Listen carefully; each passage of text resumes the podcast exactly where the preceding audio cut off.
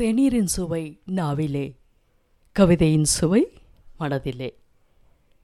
வண்ணதாசன் என்னும் எழுத்தாளர் கல்யாண்ஜி என்னும் கவிஞர் இயற்றிய வாழ்க்கை என்னும் கவிதை. தேநீருடன் ஒரு கவிதை.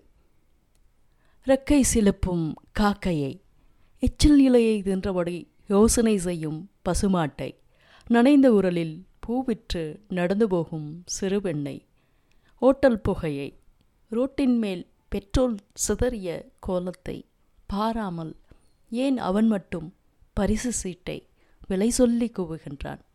என் கக்கத்து குடையை போல பெரிதாக கிழிஞ்சு போச்சோ அவன் வாழ்க்கை? தேநீருடன் ஒரு கவிதை.